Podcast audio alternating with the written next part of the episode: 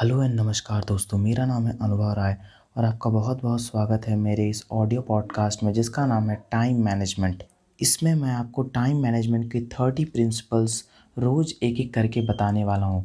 अगर आपने इन प्रिंसिपल्स को अपने लाइफ में सुना और इम्प्लीमेंट किया तो आपको अब बहुत सारे इफ़ेक्टिव चेंजेस आपके लाइफ में देखने को मिलेंगे और आप अपने समय का सर्वश्रेष्ठ उपयोग कर पाएँगे। तो आइए इसी के साथ अपनी इस टाइम मैनेजमेंट की सीरीज़ को स्टार्ट करते हैं। फ़र्स्ट पार्ट में मैं आपको इंट्रोडक्शन दूँगा टाइम मैनेजमेंट के प्रिंसिपल्स का और आपको तीन बुनियादी सवाल और उनके जवाब बताऊँगा जो आप समय के बारे में सोचते हैं या फिर किसी से आप पूछते हैं। पहला बुनियादी सवाल, आजकल समय की इतनी कमी क्यों महसूस होती है? क्या आपने कभी सोचा है कि आजकल हमें समय की इतनी कमी क्यों महसूस होती है? समय पर काम न करने पर या न होने पर हम झल्ला जाते हैं, आग बबूला हो जाते हैं, चिढ़ जाते हैं और तनाव में आ जाते हैं। समय की कमी के चलते हम लगभग हर पल जल्दबाजी और हड़बड़ी में रहते हैं। इस चक्कर में हमारा ब्लड प्रेशर बढ़ जाता है, लोगों से हमारे संबंध खराब हो जाते हैं, हमारा मानसिक संतुलन गड़बड़ा जाता है और कई बार तो दुर्घटनाएँ भी हो जाती हैं। समय की कमी हमारे जीवन का एक अप्रिय और अनिवार्य हिस्सा बन चुकी है। क्या आपने कभी यह सो, सोचा है? हमारे पूर्वजों को कभी टाइम मैनेजमेंट की ज़रूरत नहीं पड़ी तो फिर हमें क्यों पड़ रही है? क्या हमारे पास पूर्वजों, क्या हमारे पूर्वजों के पास अड़तालीस घंटे मिलते थे और केवल हमें चौबीस घंटे मिल रहे हैं? आप भी जानते हैं और मैं भी जानता हूँ कि नहीं, हर पीढ़ी को एक दिन में चौबीस घंटे का समय मिलता है। लेकिन बीसवीं सदी की शुरुआत से हमारे जीवन में समय कम पड़ने लगा है और यह समस्या दिनों दिन बढ़ती ही जा रही है। बड़ी अजीब बात है, क्योंकि बीसवीं सदी की शुरुआत से ही मनुष्य समय बचाने वाले नए नए उपकरण बनाता जा रहा है।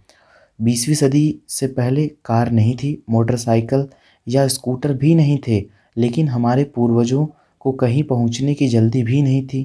पहले मिक्सर फ़ूड प्रोसेसर या माइक्रोवेव नहीं थे, लेकिन गृहणीय, गृहणियाँ सिल पर मसाला पीसने या चूल्हे पर खाना पकाने में किसी तरह की हड़बड़ी नहीं दिखाती थी। पहले बिजली नहीं थी, लेकिन किसी को रात भर जाग कर काम करने की ज़रूरत भी नहीं थी। वास्तव में तब जीवन ज़्यादा सरल था, क्योंकि उस समय इंसान की ज़िंदगी घड़ी के हिसाब से नहीं चलती थी। औद्योगिक युग के बाद फैक्ट्री, ऑफ़िस और नौकरी का जो दौर शुरू हुआ है, उसने मनुष्य को घड़ी का गुलाम बनाकर रख दिया है।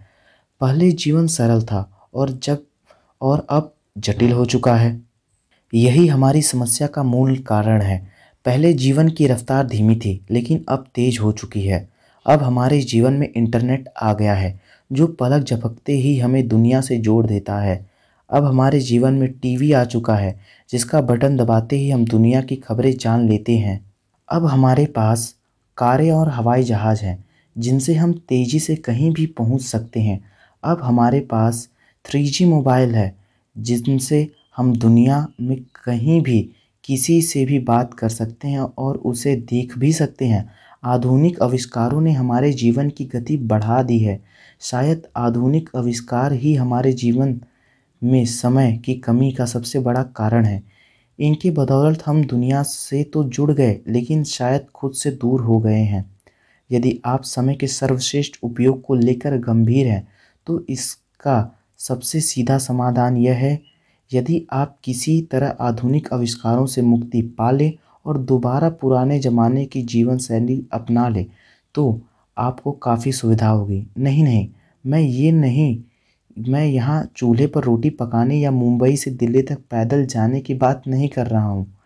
मैं तो केवल यह कहना चाहता हूँ कि मोबाइल, टीवी, इंटरनेट, चैटिंग आदि में समय बर्बाद करने वाले आविष्कारों का इस्तेमाल कम कर दें। पहले घड़ी हमारे जीवन पर हावी नहीं हुई थी और इसका सीधा सा कारण यह था कि ज़्यादातर लोग के पास घड़ी थी ही नहीं। पहले अलार्म घड़ी की कोई ज़रूरत ही नहीं पड़ती थी। मुर्गे की बांग ही काफ़ी थी। तब आठ बज के अट्ठारह की कोई लोकल पकड़ने का तनाव नहीं रहता था। तब कोई काम सुबह नौ बजे हो या सवा नौ बजे, कोई ख़ास फ़र्क नहीं पड़ता था, लेकिन आज पड़ता है। तो इस पुस्तक को आगे पढ़ने से पहले यह बात अच्छी तरह से समझ लें कि diabetes, high blood pressure cholesterol और हृदय रोग की तरह ही समय की कमी भी एक आधुनिक समस्या है, जो आधुनिक जीवन शैली का परिणाम है। यदि आप हर समस्या को सुलझाना चाहते हैं तो आपको अपनी जीवन शैली को बदलना होगा। याद रखें, दुनिया नहीं बदलेगी, बदलना तो आपको ही है। यदि आप अपनी जीवन शैली और सोच को बदलेंगे तो समय का समीकरण भी बदल जाएगा। जैसा अल्बर्ट आइंस्टाइन ने कहा था हम जिन महत्वपूर्ण समस्याओं का सामना करते हैं, उन्हें सोच के उसी स्तर पर नहीं सुलझाया जा सकता जिस पर हमने उन्हें उत्पन्न किया था। अब गेंद आपके पाले में है। अपनी सोच बदलें, जीवन शैली बदलें और समय का उचित प्रबंधन करके अपना जीवन बदल लें।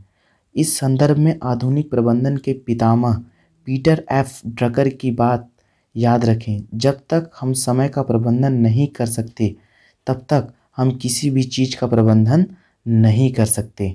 दूसरा बुनियादी सवाल, आपके पास दरअसल कितना समय है? विधाता ने किसी को सुंदरता ज़्यादा दी है, किसी को कम दी है। किसी को बुद्धि ज़्यादा दी है, किसी को कम दी है। किसी को दौलत ज़्यादा दी है, किसी को कम दी है, लेकिन समय उसने सबको बराबर दिया है।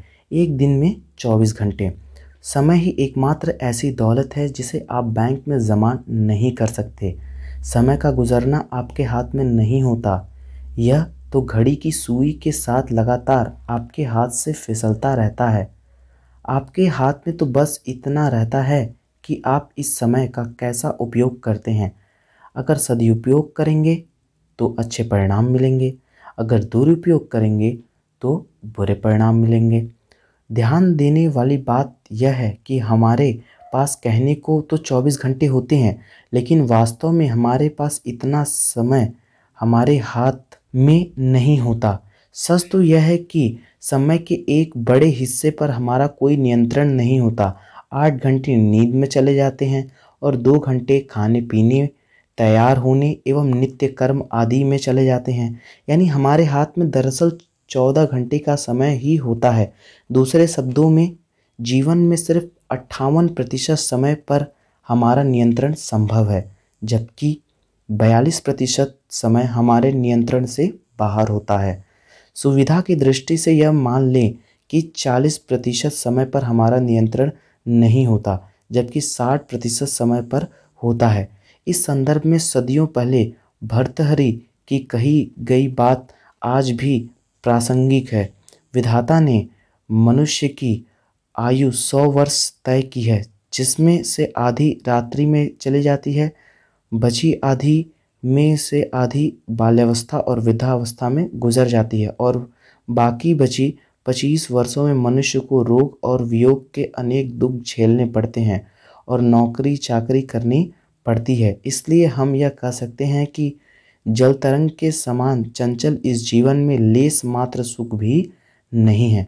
समय अनमोल है, क्योंकि वास्तव में समय ही संसार की एकमात्र ऐसी चीज़ है जो सीमित है।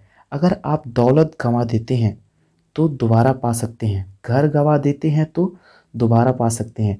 लेकिन अगर आप समय गंवा देते हैं तो आपको वही समय दोबारा नहीं मिल सकता। हमारे पास जीवन में बहुत कम समय है और यह समय सीमित है।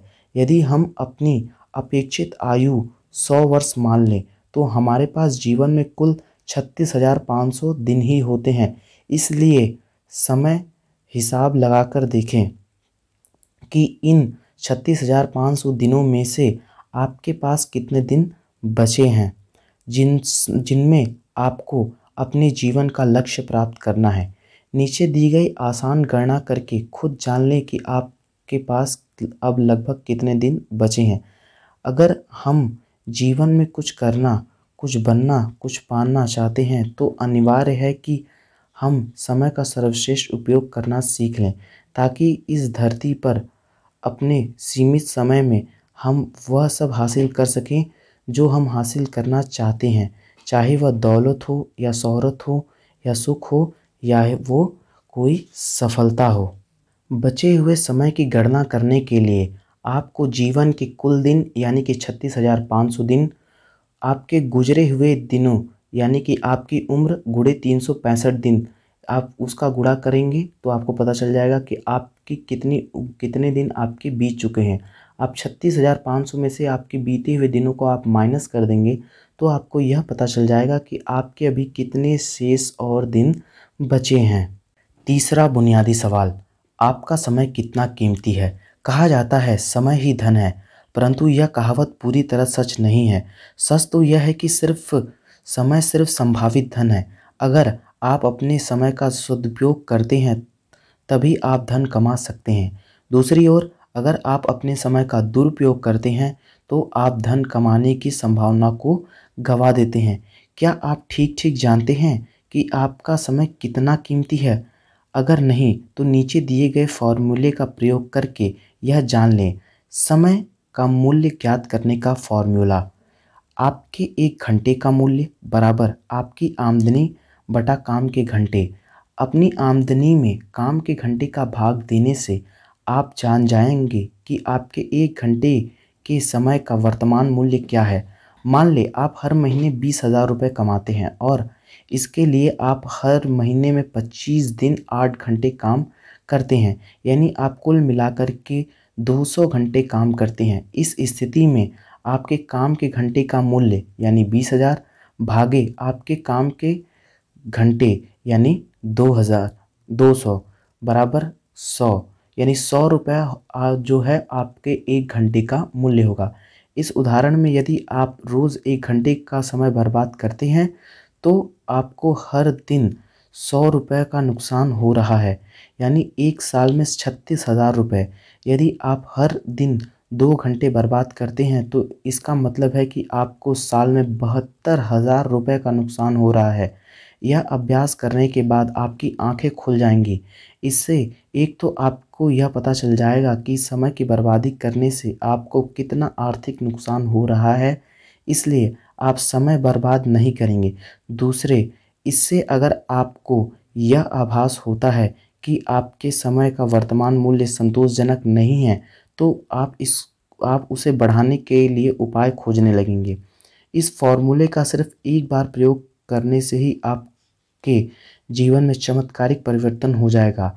आप समय के पाबंद हो जाएँगे। आप समय बर्बाद करना छोड़ देंगे।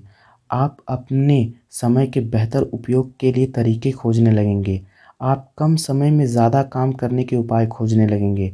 और यह सब केवल इसलिए होगा क्योंकि अब आपको पता चल चुका है कि आपके काम का हर मिनट कितना कीमती है और उसे बर्बाद करके आप अपना कितना आर्थिक नुकसान कर रहे हैं।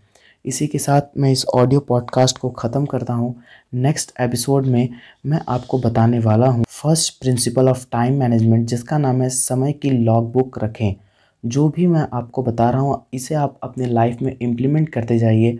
आपको सात दिन में ही इतने अच्छे परिणाम देखने को मिलेंगे कि आप अपने समय का सर्वश्रेष्ठ उपयोग कर पाएँगे।